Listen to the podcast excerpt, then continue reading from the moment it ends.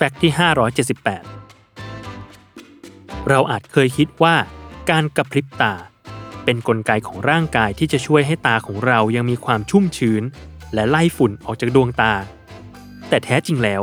การที่ร่างกายกระพริบตาถึง 15-20 ครั้งต่อนาทีนั้น กลับเป็นผลดีต่อตัวเรา ที่ได้อานิสงส์และประโยชน์จากปฏิกิริยาอัตโนมัติเหล่านั้น เพราะงานวิจัยจากมหาวิทยาลัยวอชิงตัน ระบุว่า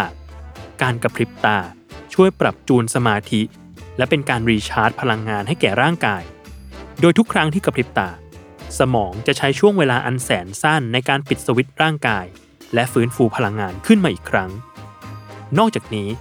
งานวิจัยยังระบุอีกว่า ลักษณะการกระพริบตาของคนเรา มีความคล้ายคลึงกับการหยุดพัก เหมือนเวลาเราจะพูดจบประโยค หรือเวลาที่ภาพยนตร์จบ scene ซึ่งการกระพริบตาอย่างฉับพลัน เป็นสิ่งที่ร่างกายได้ตั้งเวลาเอาไว้อยู่ก่อนแล้ว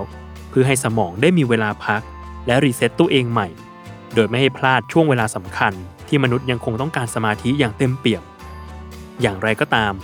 การกระพริบตาถี่ๆมากเกินไป ไม่ได้หมายความว่าจะทำให้สมองได้พักอย่างเต็มอิ่ม